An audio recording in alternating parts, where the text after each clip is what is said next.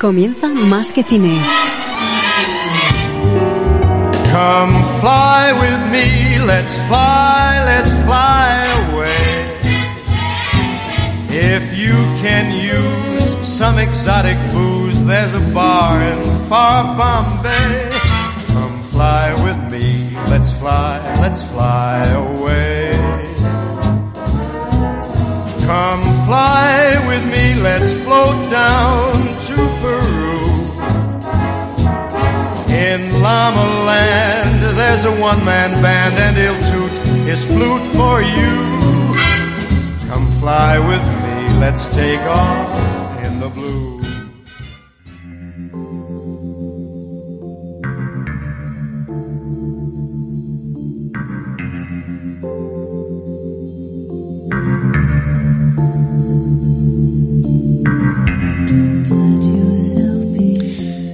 música de cine eh, siempre ha sido muy importante a la hora de contar historias. Desde el mudo, la música era la única nota de color que sonaba en la sala de cine, cumplimentando ese pentagrama sonoro. El cine sonoro aportó más colorido, aún si cabe, con esas pomposas recreaciones hollywoodienses y desde los años 70 renació la orquestación con tres apellidos imperecederos, Williams, Morricone y Goldsmith. Bienvenidos a Más que Cine. Os habla Javier Pérez Vico y como ya sabéis las bandas sonoras son nuestra pasión, como no podría ser de otra forma. Hoy innovamos y os sorprenderemos, al menos esa es nuestra intención vamos a hablar de un proyecto que llevó a cabo Michael Cretu en el año 1990.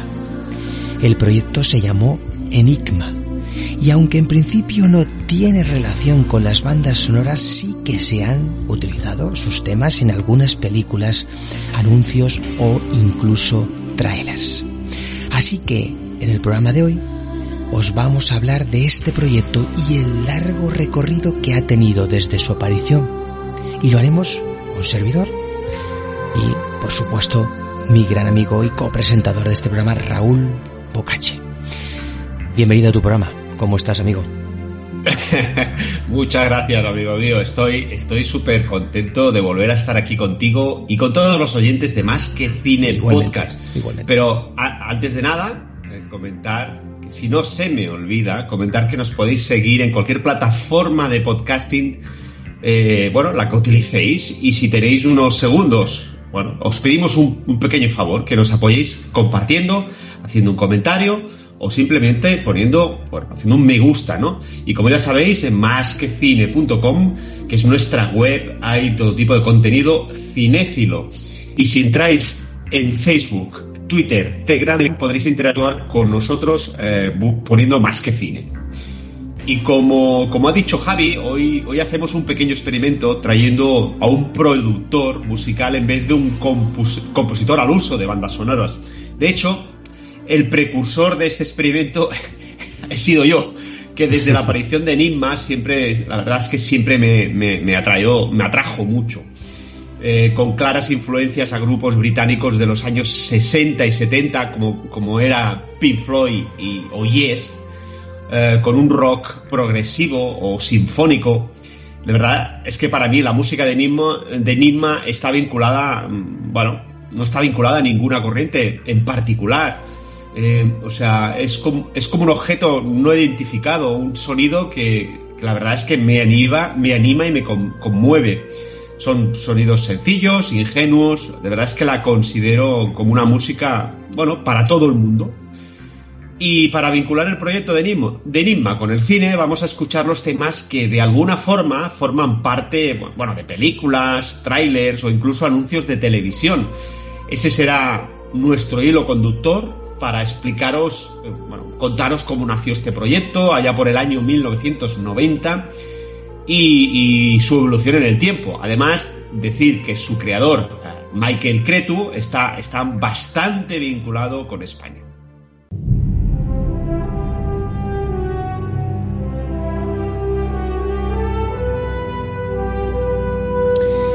Pero antes de dar paso a este, a este programa muy, muy, muy interesante y curioso, eh, me gustaría hacer un breve comentario a un par de series que ya comentamos nosotros eh, en el último programa, bueno, en el último, el primer programa de la decimosexta temporada, que no sé si hemos dicho que estamos en el 499 y aún no de hacer nuestro programa 500. Y eh, comentamos en el primero, hace dos semanas, ¿no? El 498, que se estrenaban varias series. Una que se estrenaba justamente eh, el mismo día que nosotros eh, subíamos este programa 498 a Ivos y que también evidentemente se puede escuchar, como bien sabéis, en el resto de plataformas. Me refiero a los Anillos de Poder. El Señor de los Anillos eh, tiene una nueva, una nueva serie que ya tiene sus dos capítulos iniciales subidos a Amazon Prime. Y de fondo pues está sonando la banda sonora, en este caso el main title que es compuesto por Howard Shore, el mismo compositor que se encargó eh, de realizar las bandas sonoras de las tres películas del Señor de los Anillos.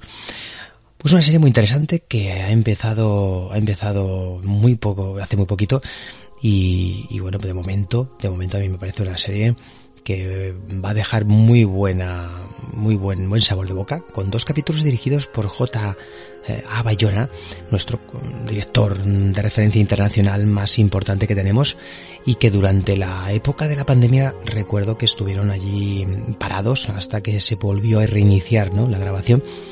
Y la verdad que los enclaves y los lugares don, elegidos, eh, unidos a, unos estupendos efectos especiales que superan incluso a la, película original del Señor de los Anillos, me parece que de momento empieza todo con muy, muy bien muy buen pie y con un reparto realmente también a la altura con jóvenes eh, no demasiado conocidos que hacen que también eh, algunos de los personajes que ya aparecían en el Señor de los Anillos ya pues también cojan una nueva una nueva cara no una nueva pues bueno, un nuevo aire.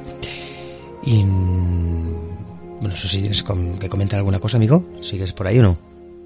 Ah, bueno, sí, la verdad es que para mí también, bueno, la serie de momento en sus dos episodios me han parecido mm, espectaculares. Eh, sobre todo los aconsejo ver en pantalla grande porque tienen una factura se nota que hay pasta detrás, unos escenarios preciosos, una Tierra Media preciosa, una puesta en escena buenísima, un CGI, unos efectos especiales brutales y, la historia, bueno, empieza, empieza lenta, empieza explicando, bueno, se tienen que aposentar las bases, me imagino. No sabemos las temporadas que van a tener, que va a tener esta serie, pero se lo toman con, con mucho, con mucho cuidado, tiene su tempo y poco a poco va. Lo único que yo, como previamente eh, me he leído la obra literaria, es decir, el Silmarillion, pues bueno, sé que para los seguidores de, de los libros, pues es un poquito más complejo, pero ya veremos. Tampoco se puede decir nada. ¿eh? De momento yo le doy un muy buena nota. Estamos hablando de la segunda, ¿no? Eh, que es la segunda, edad. Y estamos hablando de que son unos mil años antes de... Puede ser. Eh, estamos hablando, sí, bueno, un Más o menos. tropecientos de años, sí, tropecientos de años antes del Señor de los Anillos. Entonces, pues hay que, bueno, hay que ir con un poco de cautela y esperemos que vaya mejorando, vaya mejorando la serie a medida que los capítulos nos vayan descubriendo más cosas, ¿no? Pero bueno, vamos a esperar. De momento tenemos unas lo, lo único que puedo que puedo decir, no, no creo que sea un spoiler, eh, en, en, esta serie de momento los dos episodios que se han emitido, a los enanos salen muy bien parados, es decir, en la, en la trilogía inicial de Peter Jackson, a los enanos se los puso sobre todo a Gimli como, como un tonto, un, payaso, un, ¿sabes? Aquí no, aquí se los toman en serio, los respetan y ole, solo eso. Muy bien, es mi apreciación, ¿eh? Muy bien, muy los, los, ponen en su sitio. Los enanos y las enanas, por cierto, que aquí se ven enanas. muy bien, muy bien. Y también hablando de series, pues comentamos en el anterior programa que se había estrenado, en este caso en la plataforma HBO, la serie de, de la Casa del Dragón, que pertenece pues a esas historias de el creador de los libros, George R. R. Martin, en la cual pues ya sabíamos hace mucho tiempo que estaban lo que es HBO ideando una nueva historia que iba a ir hacia los caminantes blancos y se, bueno, me hicieron un espectacular capítulo piloto que finalmente se desechó. Era muy costoso y las pretensiones muy altas y bueno, mm, pues al final no se hizo. Esto demoró un poco que llegasen nuevas historias de la saga de, de, este señor y esta adaptación vuelve otra vez, pero nos vamos en este caso a 180, 200 años antes de, lo que es, eh, bueno, antes de, de Daenerys Targaryen, ¿no? Y, eh, y, estamos en ese noveno año del reinado de, Viserys Targaryen, ¿no? Entonces, eh, bueno, pues vamos a, a, otra vez a, a urdir una serie de tramas súper interesantes que se centran evidentemente en los Targaryen y que tienen una, una, pinta realmente muy muy buena, una serie también normalmente eh, el señor Ramin Djawadi ha estado componiendo toda la música y aquí también lo vuelve a hacer. Y eso también, ese sello de identidad es muy importante para la serie, el inicio de la serie también con sus créditos iniciales también tiene un aire muy parecido a aquella que vimos de Juego de Tronos y tiene pinta de que puede ser una serie también de algunas temporadas, lo suficiente como para crear esos vínculos que ya hizo aquella, ¿no? Y que nos atrapó poco, poco, poco a poco, lentamente, ¿no? Como, como van haciendo estas series de, de que empiezan a, crear esos vínculos, es, arraigando ese tipo de rencores y odios y deseos y, y de momento la serie lo, lo, lo, está haciendo muy bien con reparto también muy eh, pues muy interesante eh, con actores eh, bueno de los que hay más o menos Reins Ifans es uno de los que uno de los que es el mano derecha de, del rey, ¿no? Targaryen, pues ese es de los que yo más o menos más conocía y, y la verdad que pinta, pinta muy bien, ¿no? Sí, sí, tiene buena, tiene muy, muy, muy buena pinta. Bueno, a la altura de Juego de Tronos, para mí, para mí, y además los dos episodios que se han, que se han emitido hasta la fecha, la verdad es que muy bien, crean ese ambiente, esas segundas intenciones que tienen muchos de los personajes que esconden algo, sobre todo la mano del rey, ¿no? Eh, poniendo ahí, intentando meter ahí, eh, bueno, no digo nada porque es un spoiler. Mejor. Pero, pero sí, sí, se está urdiendo ahí un, un auténtico juego de tronos. Recordemos que es, la serie se llama La Casa del Dragón, pero sale, sale antes, sale el título de Juego de Tronos. Me imagino que han querido seguir la misma estela. De hecho, la música es la, es la misma, la entrada es la misma. Quiero decir, es la misma eh, musicalmente. Y, y, el estilo es igual. Lo que pasa claro. es que aquí sale mucha sangre, ¿verdad que sí, amigo? En la entrada, sí, en la sí, intro. Muchísima sangre. A chorros. Parece, parece la película de. ¿Cómo se llama aquella película? No me acuerdo. Bueno, ahora no me acuerdo. Re Reanimator. Reanimator. Tengo un lapsus. Bueno, pues sí, pues, sí, tiene, tiene, muy buena pinta. Es una serie que tiene, que tiene un seguimiento, una sello de identidad, como yo creo que formarán parte de un mismo todo, ¿no? Y imagino que cuando sí. esta acabe, cuando acabe esta, si sabemos más adelante cuántas temporadas pueden llegar a ser, confluirá con el inicio de Juego de Tronos y harán ahí, pues sí. eso. Un... Veremos 172 temporadas, amigo. Ostras. Bueno, espero que no tantas, que, que no, sea no, algo así como cuatro o cinco temporadas, que es lo sí. que podría ser más correcto y ya pasó con Juego de Tronos, ¿no? Que también se comentó esto, ¿no? Que podía ser interesante, pues eso, que hubiese acabado varias temporadas antes. Pues bueno, eh, lo dejamos aquí, porque nosotros vamos a dar paso a la publicidad y después precisamente a, da, desvelar, a desvelar la sorpresa de la semana pasada, que es el resultado de la escena aquella fantástica que sí. dimos eh, por finalizado ¿no? en el programa, ¿no? en el final del programa pasado, el inaugural de la temporada 16, donde... Sí, sí, una escena muy, muy, muy fácil. Muy es una nueva... Fácil. Es Pero una bueno, nueva... para empezar queríamos hacerlo muy fácil. Es una nueva sección. La nueva, la nueva sección que se llama Escenas para recordar. Y con esa, con esa sección nueva eh, empezamos, o Raúl empezó con una escena que nos dejó ahí, escuchamos y teníamos que adivinar. Entonces ahora toca pues dar la resolución de esa escena. Por lo tanto empezamos, empezamos ya sin más el programa y después ya nos metemos en, en camisa, ¿eh? en camisa, amigo, de once varas. Correcto. Para hablar de correcto. Enigma. Venga, dale caña.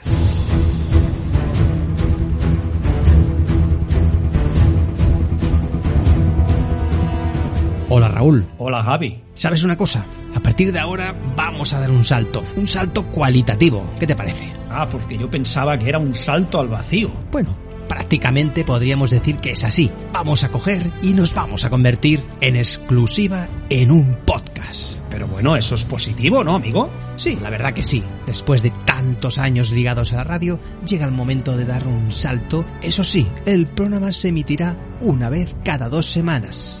Serán programas más largos. Efectivamente, más que cine podcast. Todos los viernes tendréis vuestro nuevo audio, una vez cada dos semanas.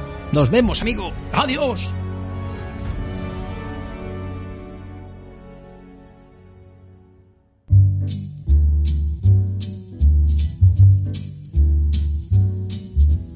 L is for the way you look at me. Oh, o is for the only one I see. V is very, very extraordinary. E is even more than anyone that you adore can love. Is all that I can give to you. Love is more than just a game. Pues con esta maravillosa música damos inicio a, ese bueno, a desvelar, ¿no? A desvelar el resultado de esa escena que se escuchó en el programa anterior, ¿no, amigo? Sí, sí. Eh, primero, primero pondremos el fragmento, como son no llega a dos minutos, pondremos otra vez el fragmento para los que no hayáis escuchado el programa anterior y si lo queréis volver a escuchar o recordar, pues aquí lo pondremos y luego desvelaremos, bueno, esta escena que yo creo que es bastante fácil, pero bueno, para empezar está bien. Iremos complicándolo en próximas entregas, ¿verdad? Correctamente, lo hacemos así. Pues vamos a escuchar este tema, bueno, este fragmento de esta película y, y hablemos un poquito de ella. Decidme, ¿os dirigís a Davenport? Se ha averiado el coche y llego tarde a un almuerzo. Normalmente no recogemos a nadie. Pero esta vez haré una excepción y haré caso a mi instinto. ¡Suba, compañero! Paras. Paras. Paras. Ulti. Soy prime, paras, ulti, no vale empezar. Eso no se puede hacer. Claro que sí. No se puede. Sí, Final- sí, sí se puede, refinal, no vale empezar. No se puede, requete final. No vale empezar. Salvado. No, Pierdes no, tú. no se puede requete finalizar un refinal, no se puede requete finalizar un refinal, no se puede requete finalizar un refinal. Joy, Joy, no se puede requete finalizar. ¡Ya basta! ¿Eh? ¿Quiero oír el ruido más molesto del mundo? ¡Ah! ¡Chicos! ¡Chicos! ¡Chicos! Amigos. ¿Qué tal si escuchamos la radio un ratito? ¿La radio? ¿Quién necesita una radio? ¿Listo, Harry? Gil. Sí. Gay. Sí. No. Sí. Sí. Tengo un jilguero, lo conoce el mundo entero. Mi dulce amor Mi me ha dulce comprado un amor jilguero. Me ha comprado un jilguero. Y si ese Y si ese jilguero no canta, no canta, Me comprará, me comprará un un anillo anillo de de diamantes. Y si el anillo si de el diamantes anillo- lo ¡Ey, Joy, mira! Y hay gente que también hace autostop. ¡recógelos!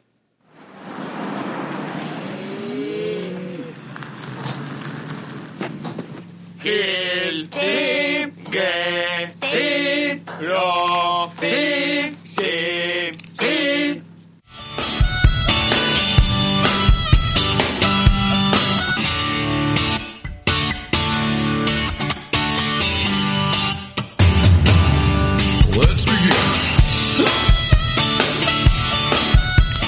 de fondo está sonando la banda sonora de esta película, que ahora ya nos va a desvelar Raúl eh, rápidamente. Bueno, ¿tú tienes alguna idea o qué? Eh, Sí, bueno, que sí, ¿no? lo comentábamos eh, que al escucharla yo in situ, que ya que era la primera vez también que yo la descubría, pues sí, eh, siendo una película que no, que no he visto y que simplemente Ostras, no has visto- visto, imagínate y lo No, es que no sabes, me, pues, no me gusta, no, fácil. no me gusta la... No me atraen los actores y no me gusta ese, ese tipo de humor. Entonces no, bueno, he visto alguna vez algo, pero no me, no me seducía, no me hacía, no me hacía gracia, vamos. No me hacía gracia lo que, lo que he visto en su momento y tal, a ratos en algún canal de estos de que la ponen y digo, bah, y digo, pensaba, bueno, bueno, como dice el título, vaya, vaya par de tontos y, y no y no tenía no, no tenía mucha a mí no tenía mucha gracia, claro, eso es- creo yo que es mejor Bueno, verla aquí, en- aquí el título aquí en España fue Dos tontos muy tontos. Creo que es La mejor. del año del año 94. Creo que es ¿vale? mejor verla, me imagino, con, en versión original para intentar que sea más auténtico. Y las Bueno, voces imagino que y, sí, pero la verdad claro, es que tampoco sí que es verdad que es una película súper absurda, súper absurda. Según dicen aquí en Fila Infinity, son dos tíos que tienen una estupidez supina, o sea, o sea, es lo absurdo, lo absurdo de, de- de lo estúpido, de lo tonto sí, sí, sí, sí. que llegan a ser. Pero bueno, pues como te he dicho, es una película del 94 simplemente de, de- de Peter Farley y, y- y Bobby Farrelly. Son los directores con, con los actores principales que son el, el Jim Carrey y, y Jet Daniels.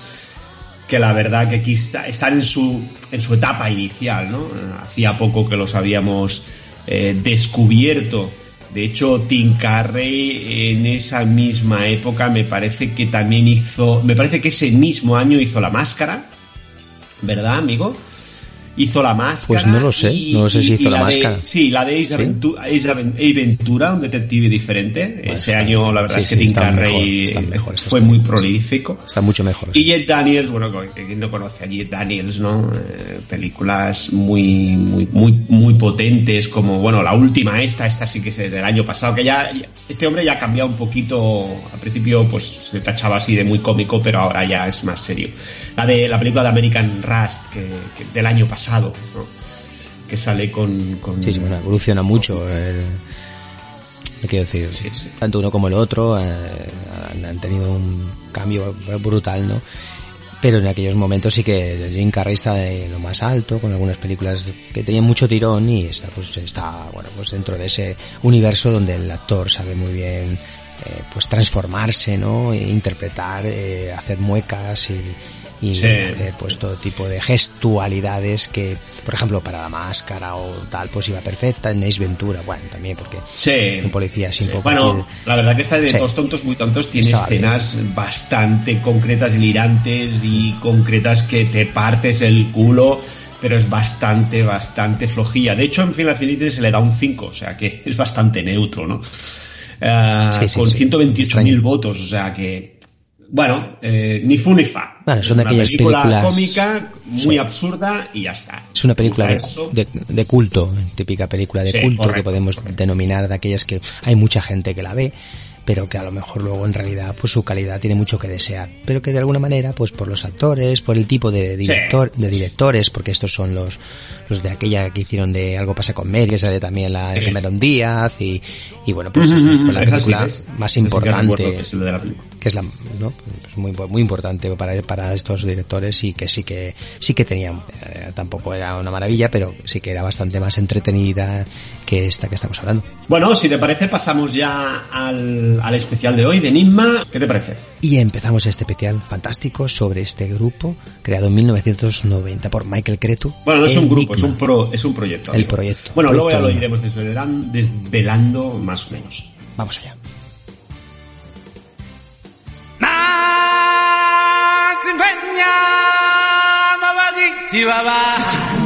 La banda sonora de tu vida.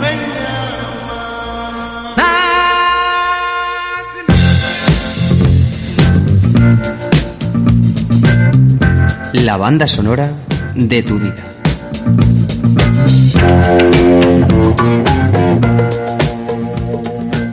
la verdad que ya tenemos ahí una sintonía también en la banda sonora de tu vida que tiene tela de tiempo ¿eh? Tiene años y años. Tiene historia esta banda esta, esta cuña. Una cuña que se creó, pues, imaginaos, más o menos allá, pues, por el año 2001 o 2002, seguramente. Madre mía. Con madre las mía. voces, tanto de un servidor como de, de Xavi Pires, que fue el que, bueno, pues me, me dio un poquito la mano y ese empujón para entrar en el mundo de la radio. Allá por el año 2000 y ahí conservamos también pues esa, esa esencia ¿no? de, de, los inicios con la banda sonora de tu vida, donde ahora sí que vamos ya a empezar, ¿no? Vamos a empezar de lleno con este especial de eh, Enigma y que realmente creo que va a estar muy bien porque bueno, vamos a abordar pues un grupo, un proyecto que, que de ahí a, yo recuerdo realmente su primer disco y, y de hecho lo tengo en cinta de cassette original, por lo tanto es algo que a mí bueno me trae buenos recuerdos y eh, era en esos inicios cuando yo ya pues pude disfrutar de, aquel, de aquello y, y, in situ pues eh, comprármela no porque eran todavía años donde disfrutábamos nosotros de una manera diferente la música.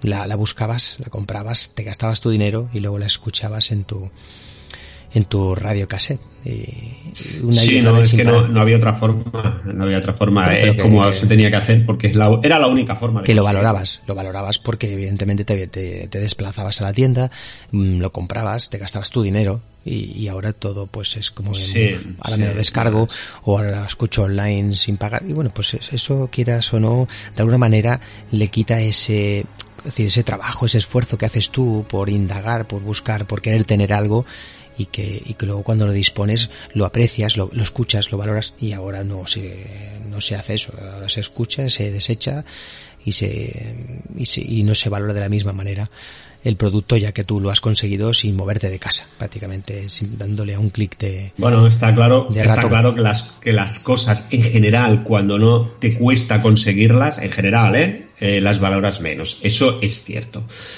Bueno, es que ha cambiado mucho, en ese sentido ha cambiado mucho el mundo.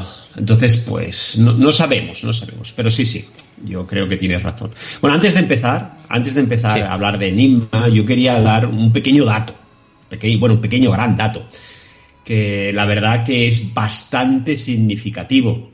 Solo decir que más de 70 millones de copias vendidas, 60 números uno en el mundo, más de 100 discos de platino y 30 de diamante, y estamos hablando de solamente 7 álbumes en el mercado, 7 no 8, perdón. Sí, sí, sí. Creo que son, creo que son, la verdad es que cifras más que importantes. ¿Qué, qué te parece, amigo? Bueno, no, que... no, no, conocía, no conocía esas cifras porque tampoco es algo que, que te entretienes a mirar, excepto cuando tienes que hacer un trabajo como este, ¿no?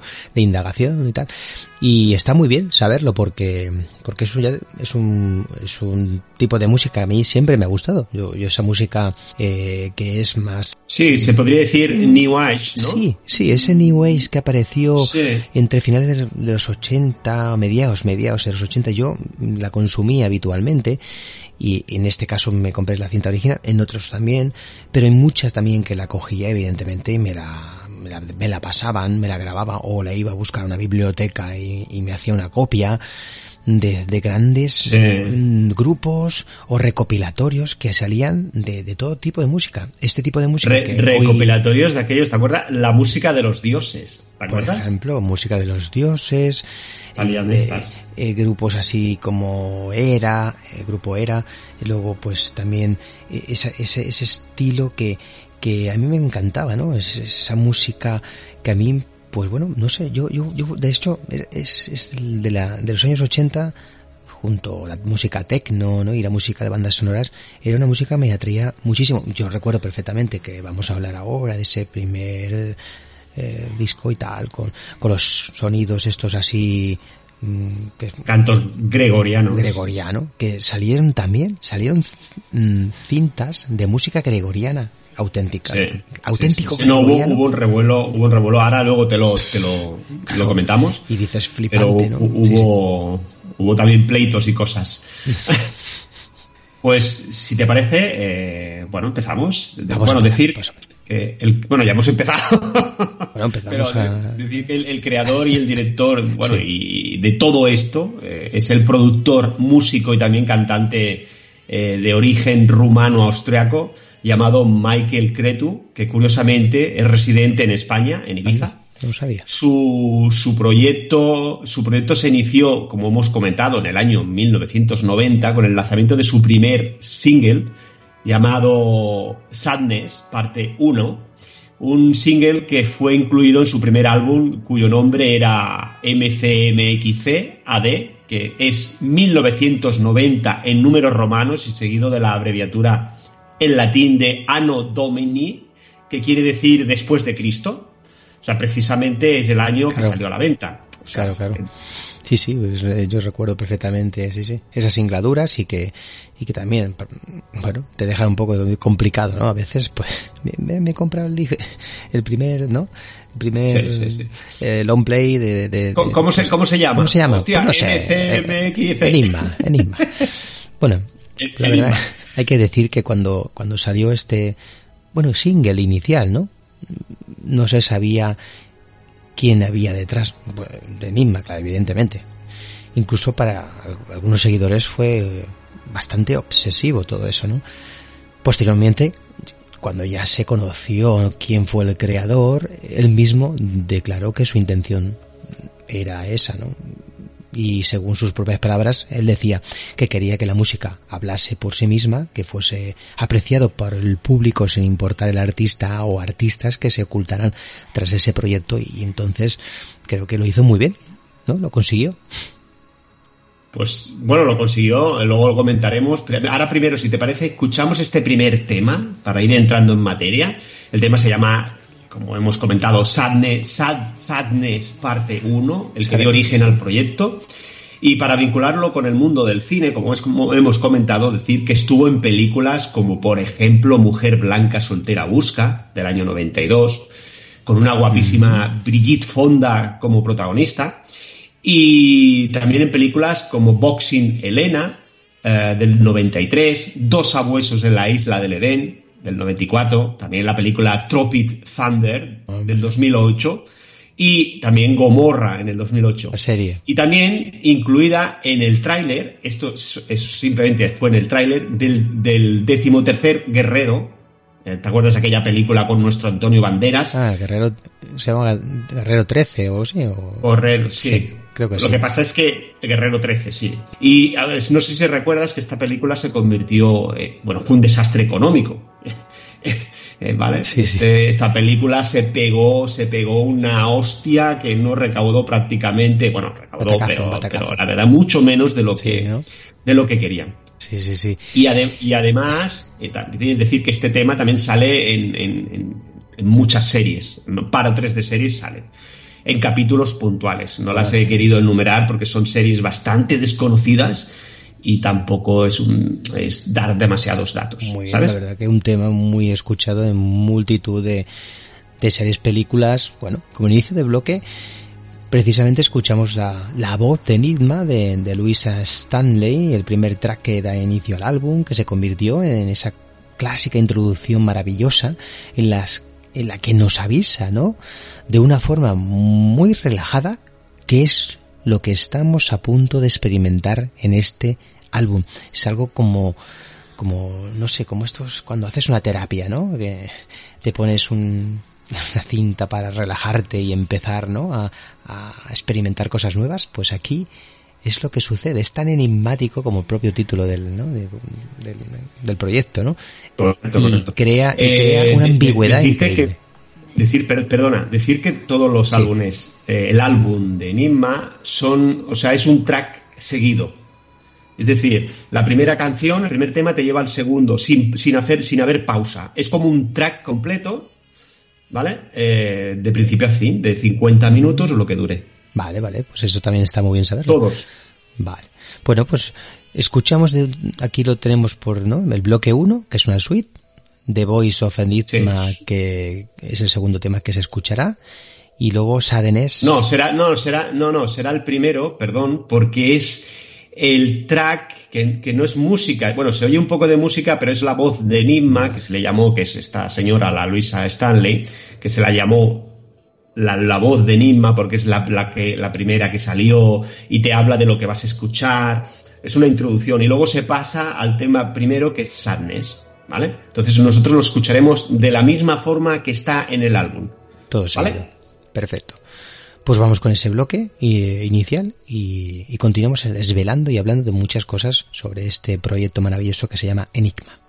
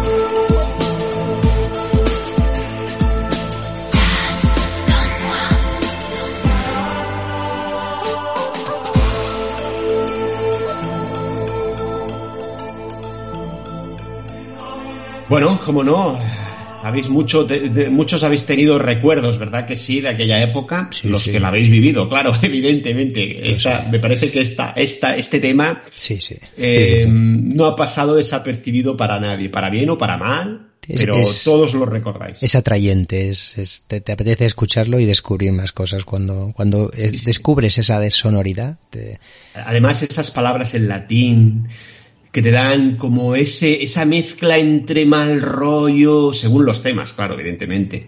Bueno, ya iréis escuchando, hay temas que te dan entre mal rollo, ese, no sé, ese, ese tema religioso, es que toca, mm, bueno, esa cosa etérea, no sé, a mí por eso me atrae muchísimo, me relaja muchísimo la música de Enigma. sí, sí, a mí también me gusta mucho, mucho.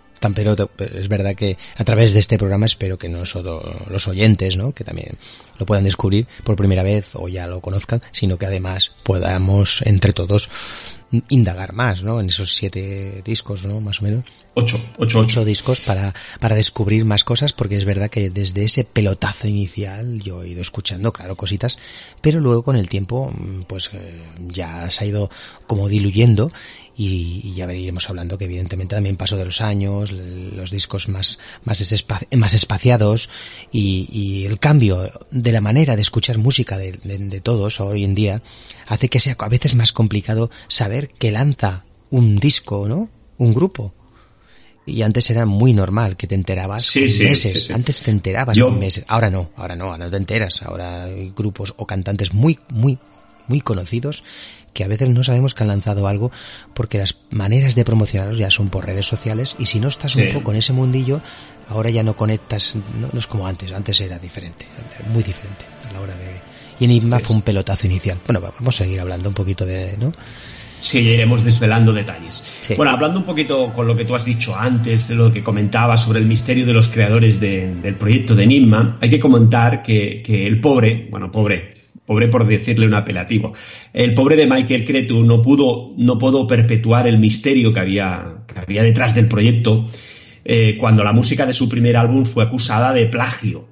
O sea, allí en el año 1990 ya fue causada de plagio. Y el motivo fue incluir, fue por, por incluir los cantos gregorianos, tú imagínate. Y los denunciantes fueron el coro de la ciudad de Múnich, que argumentaba que se habían utilizado sus grabaciones en ciertos fragmentos, concretamente en los temas de Sadness, el que hemos escuchado, y Mea Culpa, que es otro tema que escucharemos posteriormente. ¿Vale? Así que con este revuelo eh, eh, salieron a la luz los nombres de las personas creadoras de Enigma. O sea, no pudo guardar el secreto. Vaya tela. Además, además de, de- de- de Michael salió el nombre de su mujer, que era Sandra Cretu. Sandra Cretu, ¿te, suena? No. Que era la que le ayudaba y ponía las voces femeninas. Vale. Eh, Ahora- ahora como, ane- ahora anécdota, ahora ya verás, te daré un dato que seguro Sí. que sabrás quién es. Como anécdota, comentar que tras el lanzamiento, el lanzamiento del primer álbum se especuló que, que- que detrás del proyecto podían, podrían estar artistas como por ejemplo Alan Parson o, Mike Oldfield. Eso es lo que se especulaba, ¿vale? Pero, pero además había una referencia escrita en el álbum y era la firma de Curly MC. Entonces, Curly, ahora lo sabemos, ¿eh? Ahora lo sabemos, antes no lo sabíamos. Venía de rizado. Curly es rizado en inglés. Y MC son las siglas, las iniciales de Michael Cretu. O sea que eh, eh, ahí lo ponía, lo que pasa es que, claro, nadie sabía la clave para descifrar el nombre del creador. o sea que sí que había firma en el disco, pero nadie pudo darse cuenta en un primer momento. Es un juego que había elaborado y tenía intención, me imagino, de desvelar en su momento pero que tuvo que adelantar todo ese proceso a través de las denuncias. Pero bueno. Correcto, correcto. Y esa chica no es la, esa chica que has dicho tú, no es la cantante esa de, una, una, cantante famosa, ¿no? De un tema muy significativo de los 80, ahora no recuerdo el nombre, ¿cuál aquel? Sí, sí, de María, era la cantante eh, de, María, Magdalena. María Magdalena. ¿Verdad? María Magdalena, ¿es esa? Correcto. Sí, concretamente la canción se llamaba I Never Be, María Magdalena, del año 1985. Ah, fue un pelotazo a nivel pop bueno, es un tema. En aquella, en aquella. Bueno, y de hecho, ahora cuando los, lo bueno que tiene las nuevas tecnologías es que ahora pues escuchas la música tranquilamente, ¿no? Y dices, quiero recordar canciones de los 70, 80 y te pones ahí cualquier plataforma de estas de música y, y descubres nuevamente estos temas y es María Magdalena era un pelotazo que lo vuelves a escuchar ahora y te sigue gustando, quiere decir que tiene un encanto, ¿no? Y tiene una calidad el, nombre auténtico de, la, de Sandra es, Sandra Lauder. Lo que pasa es que yo he dicho mm. Sandra Cretu porque entonces era la mujer, luego posteriormente se separaron, bueno, eh, historia. Pero eh, su nombre auténtico es, es Sandra Lauder. ¿Vale? Mm. Para los que queráis indagar y buscar. Bueno, de hecho, buscando en InMass te sale todo. En internet hay muchísima información de ellos. Incluso hay una página, hay una página que habla única y exclusivamente de Enigma, tanto eh, y después analiza, analiza cada disco, cada tema, eh, es brutal, que es ahí es donde he cogido yo, eh, donde he venido yo para hacer este, este especial. ¿Vale? Pues bueno, seguimos, seguimos hablando, bueno, hablando del primer álbum, decir que se mantuvo, para saber, para, para tener la sensación o para apreciar un poco lo que fue entonces, eh, se mantuvo en los primeros puestos en las listas de 23 países. Vendió 12 millones de copias, siendo eh, número uno en 41 países. O sea, imagina lo que el impacto que fue. Eso es brutal, eso es brutal. No sé, hay que hacer una comparativa con otros grupos de la historia de la música, pero la verdad que debe estar ahí arriba. Sí, sí, y, y, luego eh, recibió varios discos de oro y platino, incluyendo un triple platino en los Estados Unidos. Y todo, y todo eso fue a causa de la calidad del disco, pero también por la campaña de marketing que tuvo gracias, gracias a la controversia eh, con algunas comunidades integristas católicas, por el hecho de, ¿sabes? Ahí hay un mensaje católico como oscuro, ¿vale? Imagínate, imagínate, en Holanda se cuenta se cuenta que supuestamente hubo tres amenazas de bomba en una emisora, en una emisora por nominar a este primer álbum como disco de la semana. O sea, a ver, son. No sé si es verdad al final, pero se cuenta eso, supuestamente. Entonces, un poco, algo de verdad puede haber. Claro,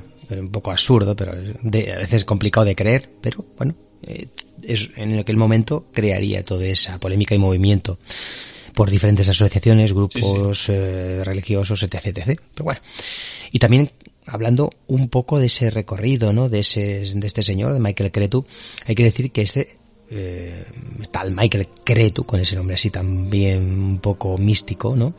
Nació en Bucarest, en Rumanía, claro. Es que me suena un poco también a Conde Drácula, ¿no? misterioso. Sí. Tendría que haber nacido en, en Transilvania. Bueno, nació en Rumanía en el, en el año 57. Ya tiene unos cuantos años también. Y, en el año 75 se traslada a Alemania, donde estudia en la Academia de Música de Frankfurt, en la cual se gradúa en la, pues en eso, en teoría de la composición con honores de primera clase, es decir, un buen bagaje, ¿no? Para formarse. Sí, sí. Sí, sí. un poco productor, eh, sobre todo especializado en teclados. Y entre el año 79 y el 83 eh, sacó al mercado varios, varios álbumes eh, también recibió premios colaborando con diversos músicos de la época. Un ejemplo es el conocido Mike Oldfield. Y otros como por ejemplo Moti, O la, más, la mismísima Sandra Lauders, que es la que hemos hablado, que fue su, que fue su mujer y que se, bueno, se casaron en el año 1988. Muy se buen, casaron. Muy buen binomio ahí entre ambos y eso le Sí, sí. fantástico también. Como tú has dicho, Michael, Cole, Mike Oldfield, que, se, que, que era un referente ya en aquellos años y que ese estilo de música New Age la, la llevó a lo más alto, la dio a conocer, o, o, por ejemplo, con cantante, bueno, cantantes, productores musicales como ya Mitchell Young también, ¿no? Que, que crearon sí, sí. Un, un estilo realmente que, que atrajo a masas hacia ese, ese, pues, ese nuevo, esa nueva música, con esa nueva sonoridad, ¿no? Bueno, ahora vamos a pasar a escuchar el segundo single del, mismo álbum inicial, eh, Principles of Last, eh, tema que sale en la película del año 2000, ni más ni menos que aquella eh, de los ángeles de Charlie, aquella historia, ¿no? ese reboot del, de la famosa serie de los años 70 y que teníamos ni más ni menos que Cameron Díaz, Drew Barrymore, Lucy Liu y Bill Murray, un reparto realmente muy muy interesante. Pues vamos a escuchar una suite con la Radio Edit y la Everlasting Last Remix. ¿Qué te parece, amigo? Bueno, decirte que solo vamos a escuchar la, eh, la edición de radio, ¿vale? Radio Edit, y luego vamos a escuchar un segundo tema de, eh, de este álbum, el Mea Culpa, ¿vale? Que hemos comentado antes, eh, que sin que bueno eh, no está vinculado a ninguna película ni nada, pero bueno, antes de poner este primer bloque, me gustaría comentar que en este primer álbum se utilizaron samplers eh, con sonidos de flautas al estilo peruano y cantos, también cantos gregorianos. También eh, se mezcló se mezcló con ritmos pop y disco, que era lo que hizo que bueno tuviera más acogimiento en aquella época quizá y estuviera presente en, en muchas discotecas de la época. Claro. Muy, muy interesantes sus temas. Pues bueno, los escuchamos, ¿no? ¿Lo escuchamos? Correcto, y seguimos. Y seguimos.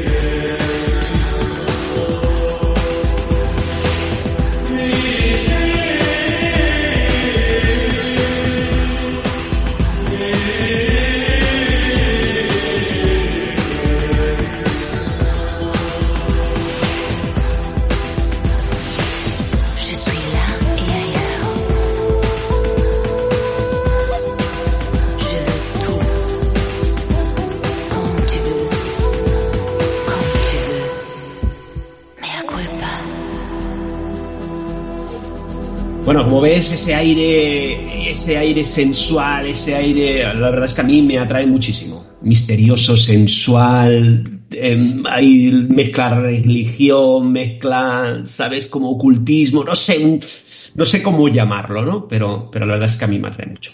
Bueno, seguimos, seguimos que me emociono, venga. Eh, ahora pasamos al año 1993, eh, cuando sacó su segundo álbum, que se llamó Enigma 2, The Cross of Changes, y vendió en poco tiempo casi 5 millones de, de álbumes.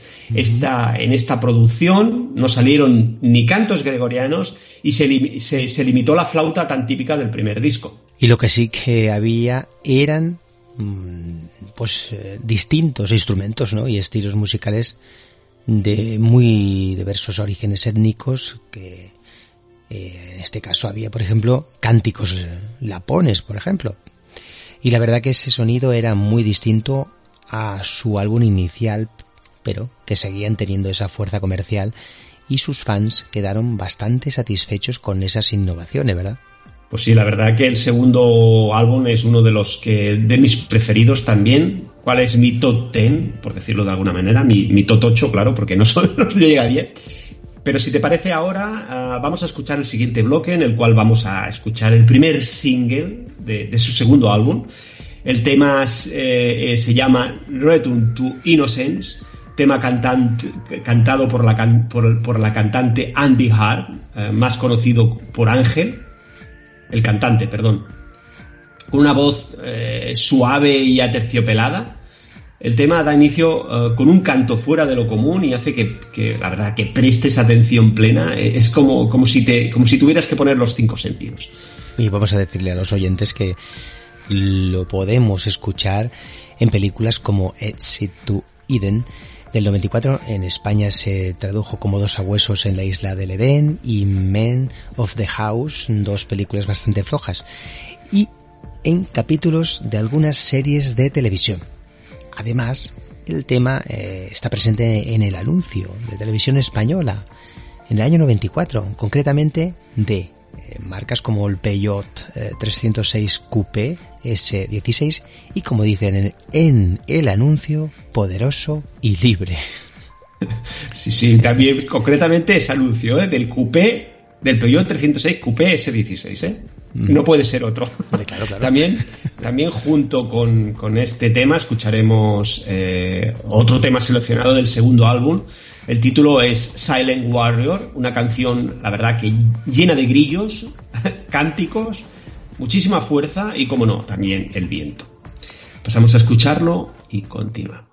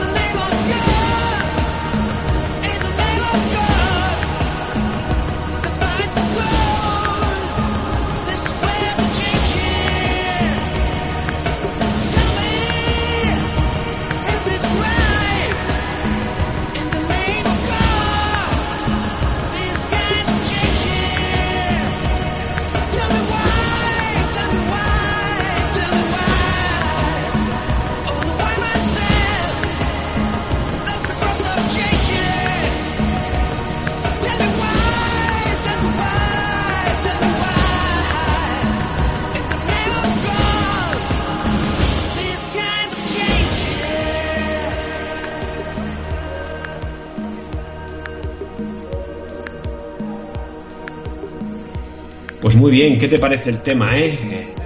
Qué misterioso. No dejan de sorprender las, las variaciones y los progresos de, la música de un grupo, de un, realmente un proyecto muy, muy inusual ¿no? para, la, para la época. Sí, sí, sí, Bueno, pues el éxito de Enigma 2 hizo, hizo que el proyecto continuara y, y en noviembre del año 96 salió a la venta Enigma 3, que se tituló Leroy Edmore Vive Leroy, que traducido es algo así como el, rey, es, el rey está muerto, que viva el rey. Larga vida, larga vida el ¿eh? rey, ¿no? Larga vida al sí, rey. Larga, eso sí, perdona, sí, larga vida al rey. Bueno. En este tercer álbum, eh, bueno, un nombre un poquito rarillo. Extenso. Por, decir, por decirlo de alguna manera, ¿eh? pero la verdad es que a mí me mola. El tercer álbum, aquí Enigma vuelve a, vuelve a los cantos gregorianos y, a las flautas de los inicios, pero en esta ocasión eh, está un poquito apartado de las pautas percusivas típicas del primero, eh, siendo bastante, bastante distintas y, bastante más tranquilas. Bueno, hasta tal punto que esos eh, estilos se mezclan con cánticos zulúes o folclore letón incluso, y según hemos eh, indagado en palabras del propio Michael Cretu, dice que de un modo ingenuo, filosófico, las canciones de este álbum son una reflexión sobre nuestros días, nuestras vidas diarias, porque hacemos esto o lo otro, ¿no? Sí, sí, sí. Sí, sí, no, profundo, profundo. Eh, si te parece, pasamos a escuchar el siguiente bloque eh, en, el que escucharemos el tema Age of Loneliness, que se llamó también Carly's Son, eh, el séptimo tema del segundo álbum, eh, The Cross of Chains, con un ritmo instante, nos pone los pelos de punta, una voz majestuosa que está mezclada con coros masculinos y flautas místicas. Este tema es quizás el más sonado, ya que pertenece a la banda sonora de la película Sliver. Aquí en España se llamó Acosada del año 93, la que sa- ah, con una Sha- Sharon Stone Vale, vale. en un, en un thriller erótico que no tiene demasiada aceptación entre los cinéfilos, pero que entre el boyerismo, mezclado entre el boyerismo, el vecino que mira a la vecina, ¿sabes? No Sí, sé si sí, la me suena. Ya, ya la tengo olvidada, pero prefiero instinto Bueno, pues básico. yo te, yo- instinto yo te lo digo, yo te lo digo. Prefiero instinto básico. Eh, la verdad, la verdad- sí, sí. Después de esa, la verdad Bueno. es que, mira, el Fila Finite eh, Sí. tiene una valoración de, De tres. 3,8 sobre 10. Eso es muy poco. eso es Es muy poco. Sí, que- ¿Vale? Pero bueno, que pero, quien no ¿quién, recuerda. pero ¿quién no recuerda en esta Sí. película a la Sharon Stone espiada por su Sí, vecino, sí, amigo? Sí, sí, que quien no, quien no, quien no la recuerda, evidentemente, y, y evidentemente, instinto básico, por eso digo que es la que a mí realmente me, me, me viene más a la mente, ¿no? Y hay que decir que, bueno, básicamente, ¿no? El guion gira eso, un poco con esa idea del bullerismo, ¿no? Pero bueno, Sí, pero sí, al sí. contrario que, como ya hablamos el otro día, ¿no? En, en La ventana indiscreta, que por cierto, pues eso es una, una obra maestra que, que no, que no tiene comparación, pero bueno, esta historia no es nada creíble, esta que estamos comentando de Sharon Stone, intentaron aprovechar eh, ese tirón que ya tuvo Instinto Básico, que es única y evidentemente no se puede copiar ni repetir, con la actriz nuevamente, la cual estuvo acompañada por un reparto equivocado, pero bueno, es, es lo que pasa siempre, no, no hay una fórmula exacta y precisa. Puedes tener un- una historia parecida, una, una- unos mismos actores, y si no hay feeling y no hay un buen guion, pues eh, la historia se, se descuelga sola, ¿no? Sí, sí, sí. Bueno, también hay que decir eh, que hay un videoclip llamado Enigma Carlison que está en YouTube, que está, está protagonizado por, por la misma actriz, por Sharon Stone. Es decir, se hizo un, eh, se hizo un, un- un videoclip eh, para Enigma con, con la, con la actriz, ¿no? Entonces, pues bueno, es una cosa interesante. Y junto a este tema también vamos a escuchar el tema llamado TNT for the Brain, eh, como tema destacado del tercer álbum de Enigma y que la verdad es que es un tema lleno de erotismo y sensualidad, pero, pero, pero a tope. O sea, que lo pasamos a escuchar y seguimos.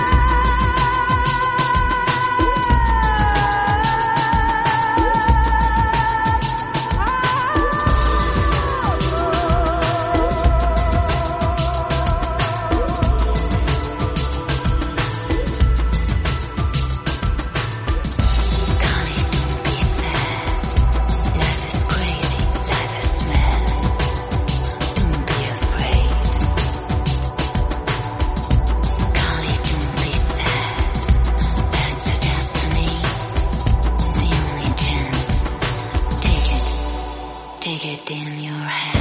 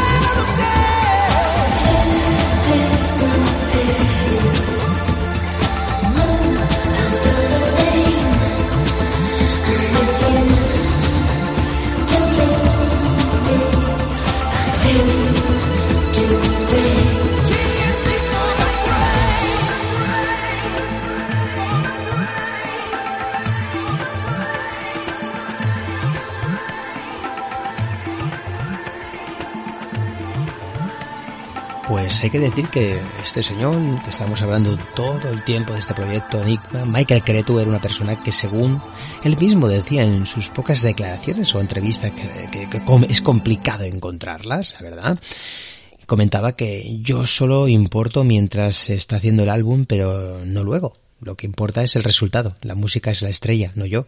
Y de hecho así era. Un ejemplo muy característico son los videoclips en los eh, cuales no hay ni rastro de, de, este señor. Sí, sí, es un señor que no le gusta, no le gusta ser el, el, el digamos, el, el, protagonista. Centro de atención. ¿no? Correcto, no le gusta la atención. A él le gusta, bueno, que su proyecto, proyecto sea famoso, pero mm, a, a mí dejarme. Sí, sí. Pues bueno, el, el, el, 17 de enero del año 2000 sale a la venta a nivel mundial Enigma 4, que se llamó uh, The Screen Behind the Mirror, eh, saliendo unos meses antes su primer single, que fue Gravity of Love, Ah, un tema sí, que sí, me, sí, sí, sí, me acuerdo. un te, buenísimo, un tema que los del Carmina Burano geniales, delicioso. Sol, mira, estoy pensando y se me están poniendo los pelos de punta. Sí, sí, es verdad que es, es esos Decir que sonidos. es uno de los álbumes eh, más- eh, esos sonidos de soul. Es uno de los álbumes sí, más, sí, comple- sí, más completos de Enigma. Sí. Aquí todos los temas son maravillosos. Y además de las voces ¿no? Eh, clásicas de Enigma, en este álbum hay nuevos cantantes. Por ejemplo, Ruth Ann Boyle en los temas de Gravity of Love o Silence Must eh, Be Heard o el jamaicano Andrew Donalds en Mother Grocers y Cámara Obscura, ¿no? Quiere decir que también tenemos ahí una incorporación nueva. sí. Este se está, siempre Sí, está creando, siempre se está Va, va viendo. Es que este hombre siempre va buscando voces un poquito diferentes, eh, raras.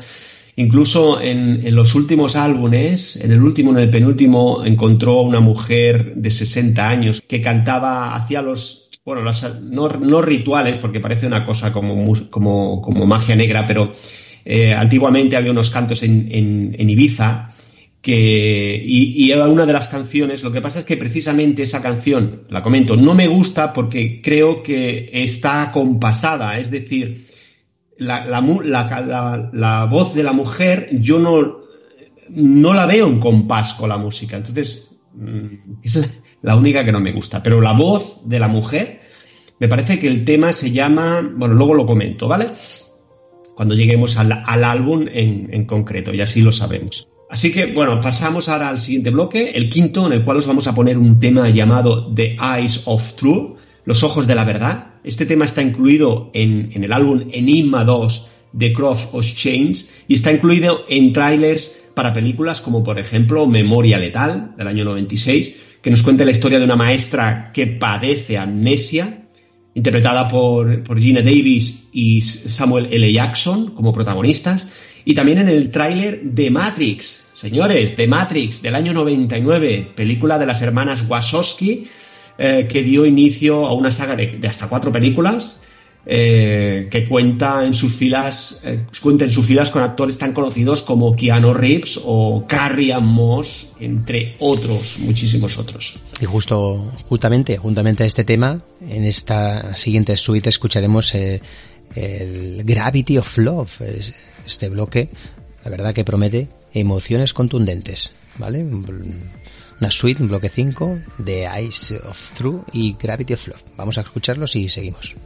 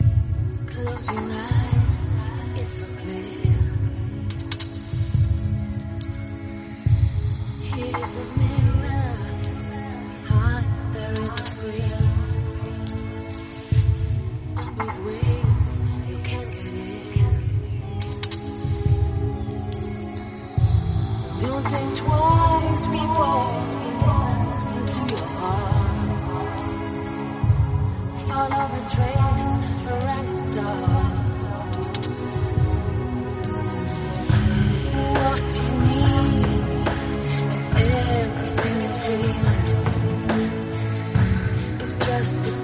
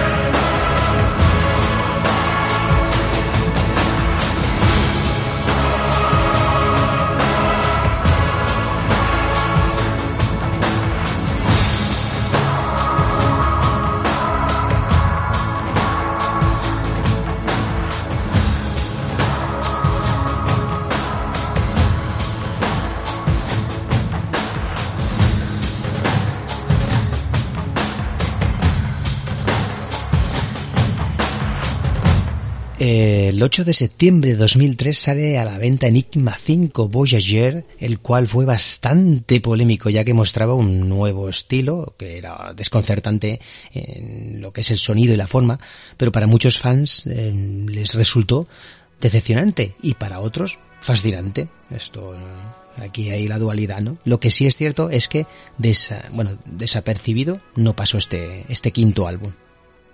Sí, sí, según su creador, Michael Cretu, y cito con sus propias palabras, dijo, para mí las cinco primeras no se pueden comparar a nada en este planeta. Nunca he escuchado algo parecido. Y, la verdad que tenía bastante razón, porque, bueno, al principio, luego en sucesivas eh, audiciones mm, te va, te va quedando o sea, te va calando más, ¿vale? Te va gustando más. Y de hecho, ahora hay muchas canciones de ese álbum que, que, son preciosas. Pero primero fue, la verdad, que un cambio muy brusco. Pero bueno, correcto. Si te parece, pasamos a escuchar el sexto bloque, donde vamos a escuchar a Enigma en estado puro. El tema es I Love You, I Kill You, es decir, algo así como te quiero, pero te voy a matar, o te voy a matar, o algo así. Tú imagínate qué título. Aquí vuelve a aparecer esa sensualidad característica. Aquí de nuevo la voz de Sandra. La verdad es que te impregna totalmente. Sonidos de timbales retumban en tus oídos. y esa magnífica y potente guitarra. A mí me chifla este tema. Es un poquito largo, pero está muy bien. Y ese tema eh, sale en la banda sonora de la película Salto al tren del dinero del año 95, con Willie Snipes, eh, Woody Harrelson, Jennifer López y también forma parte del tráiler para la cinta Eraser, eh, esa película que aparece Arnold Schwarzenegger y Vanessa Williams en el reparto. Sí, sí, sí. Y acompañando este tema, en esta suite, escuchamos el tema Following the Sun del quinto álbum, un tema interpretado por la cantante Ruth Ann, un tema lento, con una preciosa melodía llena de sentimiento. Pasamos a escuchar esta suite y continuamos.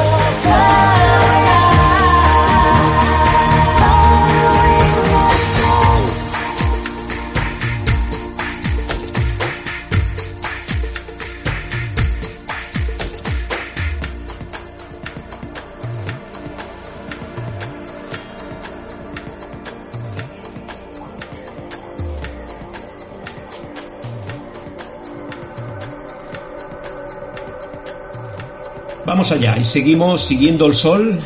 Seguimos hasta el año 2006. Concretamente en septiembre se lanza uh, el sexto álbum llamado A Posteriori, un álbum eh, bastante más instrumental en el cual solo se escucha con claridad su voz, la voz de, de, Michael Cretu y la de Luisa Stanley. Eh, un sexto trabajo que sin contar las voces bueno, realizó eh, bueno eh, el solo el sí, solo y es un álbum más sombrío triste bueno musicalmente minimalista. Para muchos eh, en este trabajo se recupera la esencia del propio enigma ¿no? del proyecto Sí, sí. según dicen. Sí, sí, y una novedad de, de- en este álbum es, es, es la utilización de un nuevo estudio móvil llamado The Artemis Studio, el cual es, es mucho más reducido, porque no lo hemos comentado, pero los cinco álbumes anteriores se crearon con el ya famoso ART Studios, eh, un estudio que tenía, un gigante estudio que tenía una habitación en, en, en la- en Ibiza, donde vivía, eh, para ser más exactos, eh, a las afueras de Santa Inés, donde reside, donde reside Michael Cretu, o residía Michael Cretus y, su mujer. Pues en este prim, bueno, primer, ¿no? Ese siguiente bloque, vamos, ya que ya estamos en el séptimo. Vamos a escuchar la suite del tema llamado Beyond the Invisible, un tema que pertenece al álbum Enigma 3 de Leroy Small Vive Leroy. Este tema está presente en la serie de televisión Nikita, esa serie que se emitió entre el 97 y 2001, concretamente en el capítulo 11, llamado El Rescate de su primera temporada. Esta serie está protagonizada por Peta Wilson, aquella actriz que en el año 2001 el presidente Vladimir Putin intentó seducir. O eso dijo ella. La serie está basada en la película Nikita, Dura de Matar, una cinta muy interesante y bien acogida del año 1990. Sí, sí. Y junto a este tema eh, que, relacionamos con el cine, vamos a escuchar un tema del sexto álbum llamado Invisible Love. Este tema da comienzo con una guitarra clásica para después dar paso a un ritmo con, con una base, una base tecno, un ritmo que te atrapa, la verdad, sin darte cuenta. Pasamos a escuchar el bloque y seguimos.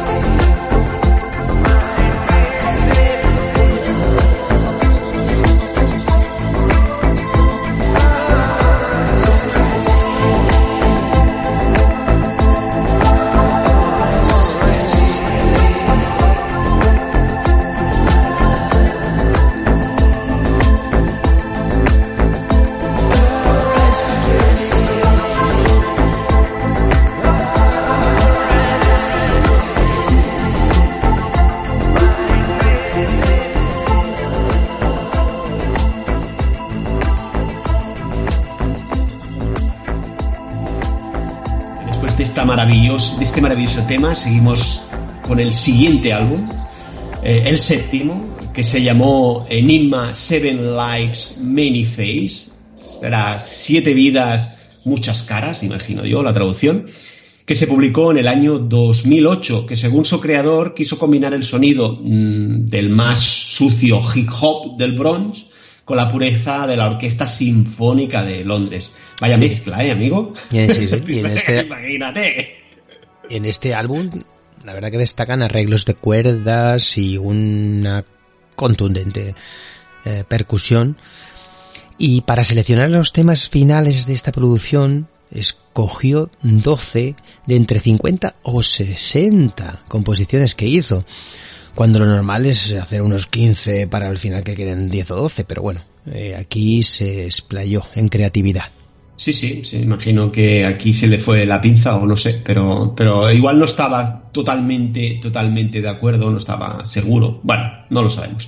Bueno, decir que cuando Michael Cretu eh, eh, recuerda este álbum, el séptimo álbum, eh, él suele destacar un tema en particular, uno que se llama The, The Same Parents.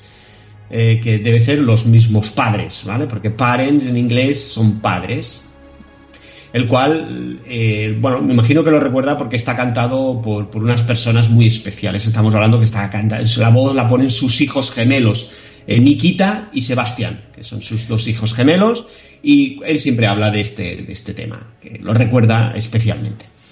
Pues vamos a escuchar el siguiente bloque, el octavo, en este caso, el tema llamado Mother Crus Crusaders del cuarto álbum de Scream Behind Mirror, un tema que mezcla esa música rock con acordes jóvenes y frescos, pero a la vez serio y de nuevo con esos cantos corales que tanto nos gustan. Sí, sí, este tema decir que aparece en dos series de televisión, en una en el capítulo 17 de la cuarta temporada de Nikita, la serie que hemos comentado en el bloque anterior, y también sale en el episodio de la serie de animación japonesa Jojo's Bizarre Adventure del año 2019.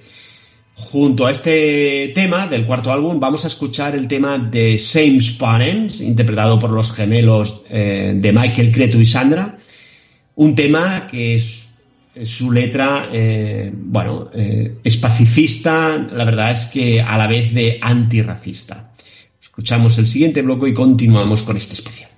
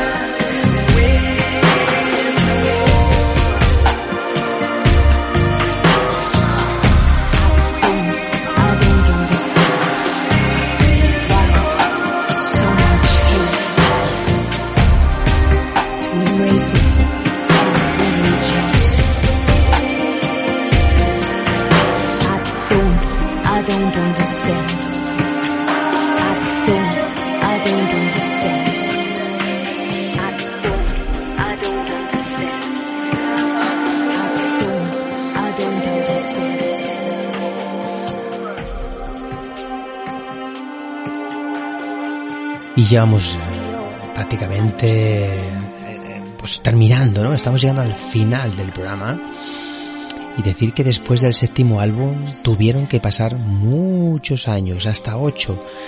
Su último y octavo álbum se puso a la venta en noviembre de 2016 y se llamó The Fall of the Rebel Angel. Un mes antes salió a la luz su primer sencillo, Sadness parte 2, la secuela del maravilloso hit mundial que dio a conocer al proyecto Enigma en 1990. Sí, sí, según, según su creador, eh, respecto a la segunda parte de Sadness, en sus propias palabras, él decía que con Sadness eh, parte 2 quería retomar Sadness parte 1, sin repetirme.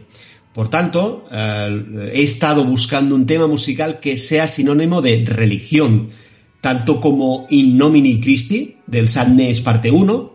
Para mí, sin duda, es la to- tocata y fuga de D menor de Johann Sebastian Bach, que he grabado específicamente para la nueva canción. Combinada con la maravillosa voz de Akbun, es como siento que debe sonar Sadness en este año 2016. Eso es lo que decía eh, Michael Cretu. Sí, sí, era modesto porque vamos, compararse con Bach, pues como que, como que mil años luz, pero bueno, no tiene comparación ninguna. A los pocos días del lanzamiento de The Fall of uh, Rebel Angel, llegó a ser el número uno en una decena de países y además alcanzó el top 10 en ventas en más de 40 en iTunes y aquí en España alcanzó el cuarto puesto. En Amazon logró ser número uno en ventas en formato físico durante algunos días. Eh, aquí esto lo que acabas de decir es lo que hemos comentado al principio, Mm. que hoy en día hay muchos eh, álbumes o muchos discos o incluso copias digitales, porque ahora se, se- a veces se, se estrenan cosas en digital y no en físico, que no, no nos, no nos enteramos que han tenido mucho, mucho arraigo, porque mira, Amazon el número uno en ventas durante unos días y luego el top 10 en, en 40 países, en iTunes, Co- cosas Sí, sí. que nosotros no, no nos enteramos y no hacemos seguimiento. Claro, eh, tiene una trascendencia que bueno ha sido ha sido mundial- mundialmente muy muy prolífico. Quiero Ahora- decir que hoy en día pues pasa eso, no, No como antes. interesa, sí, se mira mucho este tipo de cosas y los, las, lo que son, pues imagino, pues las, bueno, las productoras de estos discos, pues luego reciben mucho dinero de todas estas, ¿no?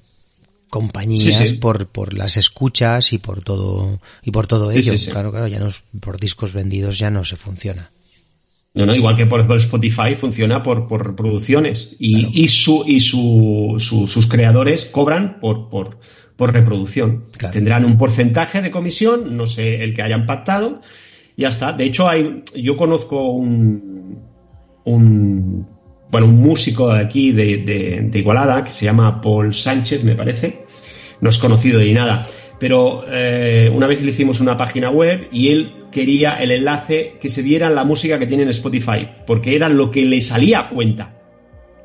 Por reproducción, imagínate. O sea, que quiero decir que hoy ha cambiado mucho. El, el- el modelo de negocio ha cambiado muchísimo Sí, sí. en la música. sí es así Pues bueno, antes de despedir el programa con la segunda parte de Sadness, comentar eh, que Enigma 8 también viene con, con una historia paralela, eh, grabada en otro CD, donde se oye una voz orientando al que lo escucha lo que Michael Cretu ha querido transmitir en esas canciones. Además, curiosamente está en, tres idiomas, está en inglés, en francés y en español, o sea que lo podéis, eh, lo podéis escuchar en vuestro idioma. Bueno, son tres idiomas, la verdad es que está bastante bien. Curioso. Hay que añadir que la portada y las 12 pinturas interiores que lleva implícita el álbum físico están eh, creadas por Wolfgang eh, Beltranchi, un pintor muy reconocido a nivel mundial y que tiene un oscuro pasado como falsificador de obras de arte. Sí, sí, sí. Es un dato curioso ese. Pues bueno, pues ha estado bastante bien, ¿no? Una musiquita en- diferente, bueno, diferente hoy en día ya, eh, pero en su día la verdad es que a mí me caló y, y me ha acompañado todos estos años, o sea que algo tiene que tener, por lo menos para mí. Y para ti se ve que también. Sí, a mí me, ya te digo, me encantó el inicio, lo seguí de manera bastante fehaciente porque claro, lo, lo viví en situ, me compré el CD, mm, me encantaba esa música porque mucha música de esos, tanto ya Michel Jarre, Mike Caulfield y, ¿sabes? Y música, cantos gregorianos, tengo, tengo CDs y cintas de, de cantos gregorianos, aquellas que salían también sobre la música de los dioses, tengo CDs originales. Yo, yo es que era mi música, una de mis músicas pre- es decir, que, que tengo mucho material de música New Age desde los años 80 en adelante, ¿no? Y me compraba recopilatorios Sí, sí. De, de música de ese estilo. Entonces, pues, pues sí que yo puedo decir que sí, que, que lo viví en su día, vaya, que luego ya ujú. evidentemente los últimos eh, tiempos no, pero, pero viví en su día ese, esa música y luego ya pues esos sonidos gregorianos que a mí me gusta mucho el barroco y, y la música clásica pues eh, también indagué mucho en esos estilos y me compré mucho mucho material que siguen siendo referencia para mí, ¿no? Que es, que es al fin y al cabo la música de referencia para mí, ¿no? Que es eh, la música clásica, ¿no? Que es de donde nace, ¿no? Todo lo que ha venido posteriormente en lo que es música contemporánea, ¿no? Y entonces, pues es un grupo que a mí me, me trae muy buenas simpatías y, y que espero que los oyentes pues disfruten y a partir de ahora pues recuperen también aquellos que en su momento la dejaron como yo que y, y bueno está muy bien la verdad que vamos a volver a escucharla a partir de hoy nos vamos a poner las pilas y a recuperar música de Claro. Enigma sí sí Quería comentar que lo curioso es que indagando sobre, para relacionar eh, el proyecto de Enigma con el cine, ¿vale? Eh, toda, o sea, todas las películas o trailers que están relacionadas con Enigma solo están hasta el cuarto álbum, ¿vale? De hecho, eh, precisamente se dice que a partir del cuarto álbum es como si hubiera, hubiera sido una segunda generación de Enigma. Es decir, como si hubiera, como si los cuatro primeros estuvieran en un bloque, los inicios, ¿vale? Que tienen un sonido ahí muy igual, y luego a partir del cuarto cambió ahí. Dices, como si hubiera madurado. Y curiosamente, la relación con el cine es en los cuatro primeros. Es un dato curioso, ¿eh? No tiene. Cada uno le puede dar un sentido, ¿no? Pero, bueno, es un dato que me chocó, ¿no? Yo, por ejemplo, no hay ninguno del último, no hay ninguno del sexto, del por lo menos en internet no está que yo haya localizado. ¿eh? Claro, tampoco me voy a ver todas las películas del mundo para saber dónde sale. Ah, mira, esta es de Enigma. Bueno, seguramente que habrá, No, sí, sí, hay que no indagar un poco. Eh, Seguro que hay series, películas que utilizan temas de Enigma, de algunos de los últimos discos, pero bueno. Pero bueno, por eso hemos dicho al principio que hemos, hemos cogido este, ¿no? Enigma, este grupo, tal, que de, de alguna manera u otra, vinculado al cine directamente no está, pero pero que sí que sus primeros, sobre todo, lanzamientos, eh, bueno, podemos encontrar referencias en cine. No sé si nos hacía gracia, ¿no? Sí, sí, sobre todo Introducir la- este, este, este estilo y este, que es... que, que me ha acompañado Sí.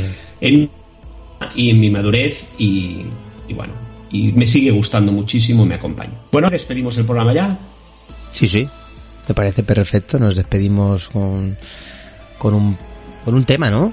El tema ese que, que hemos Sí, sí, estado con- comentando todo con el rato. tema que dio, con la segunda parte que dio inicio, Sadness Part 2, que es eh, como Michael Cretu cree que sonaría Sadness en el 2016, que es cuando se publicó, salió el, ulti- el octavo álbum. Desde 2016 no tenemos todavía más música de Enigma, eh, no está cerrado, o sea, en cualquier momento puede venir.